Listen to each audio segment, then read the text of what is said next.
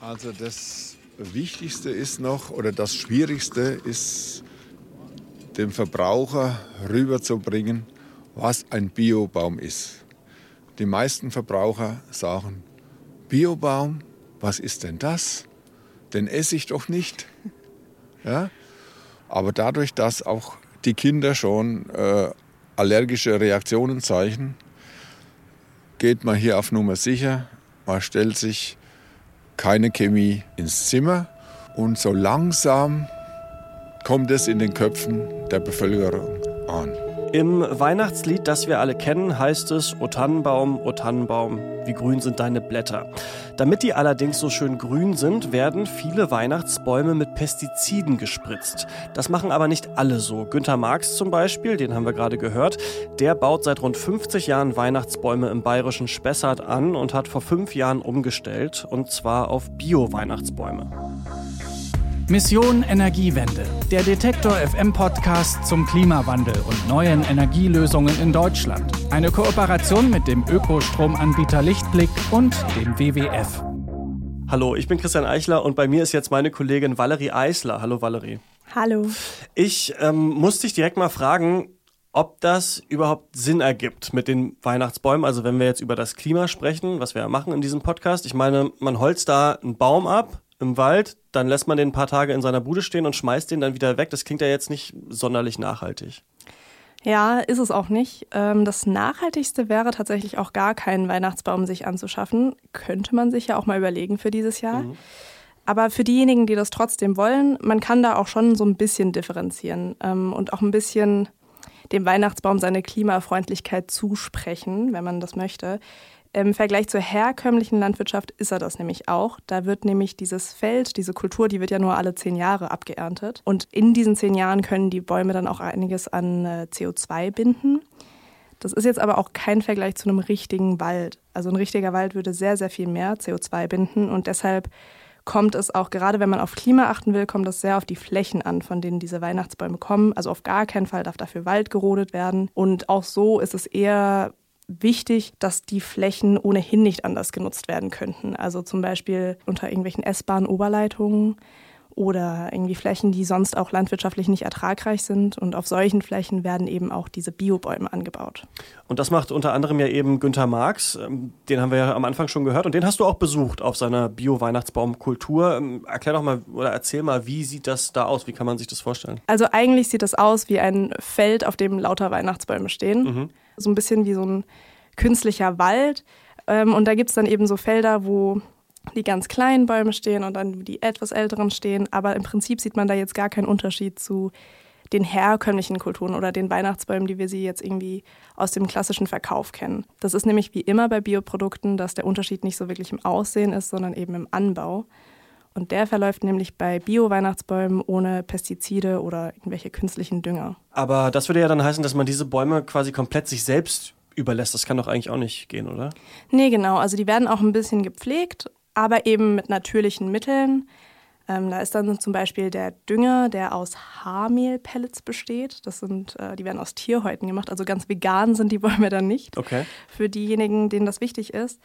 Und dann auch so Schädlingsbekämpfer, die auch nicht äh, chemisch sind, sondern natürlich aus Sauermilchmolke.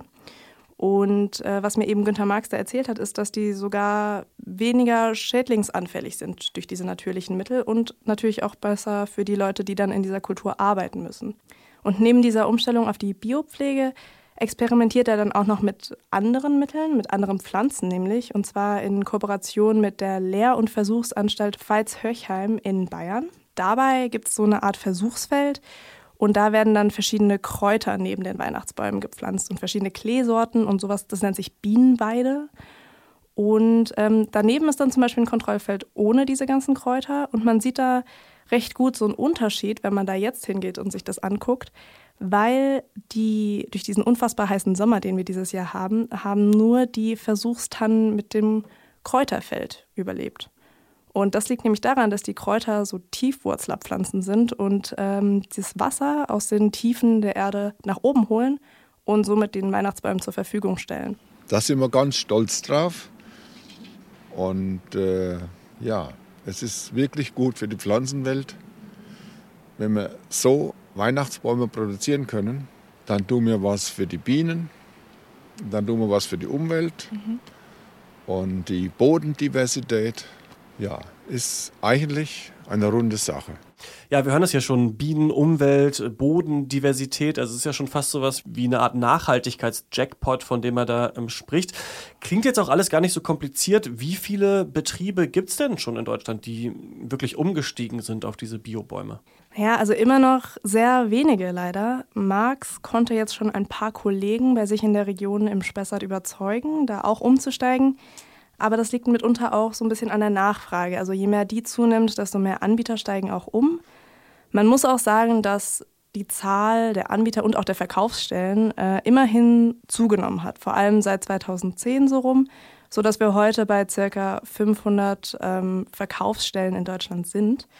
Diese Zahlen, die habe ich von Rudolf Fenner, der macht nämlich seit 17 Jahren eine Liste von diesen ökologisch erzeugten Weihnachtsbäumen für die Aktionsgruppe Robinwood. Die engagieren sich für so Umwelt und Natur. Und da sammelt er eben Verkaufsstellen.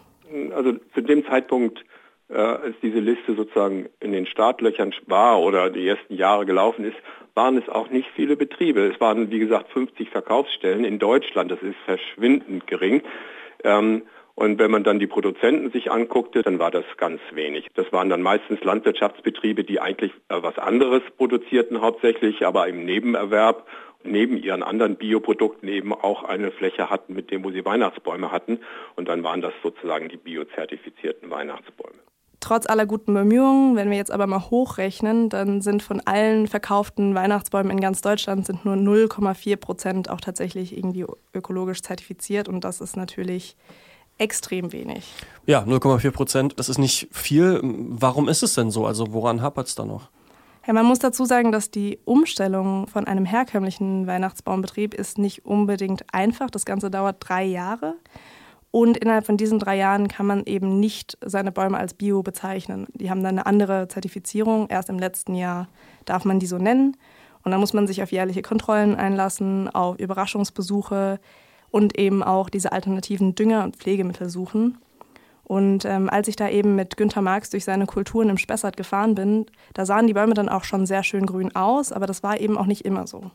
Das erste Jahr für mich war frustrierend bis katastrophal, weil ich habe mich nach Biodünger erkundigt, bekam hunderte Angebote, aber ich konnte mich nicht entscheiden.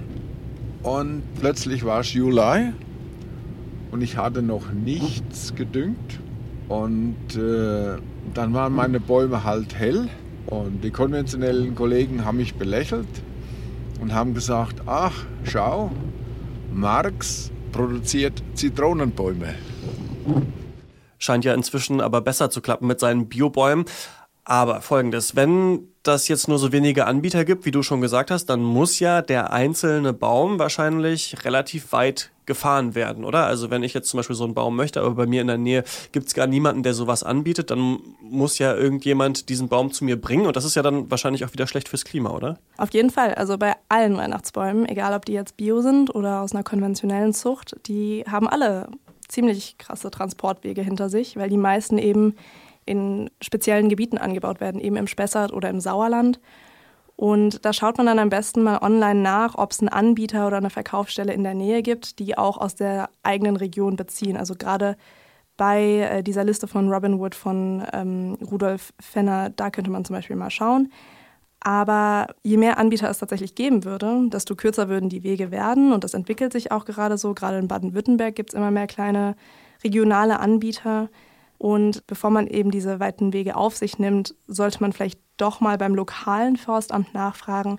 Die haben dann vielleicht nicht immer eine biozertifizierte Kultur, aber häufig andere Zertifikationen für ökologische Landwirtschaft und ähm, verwenden häufig auch gar keine Chemie und man kann die dann auch vielleicht irgendwie selbst schlagen, ein bisschen mit der Familie in den Wald gehen oder so.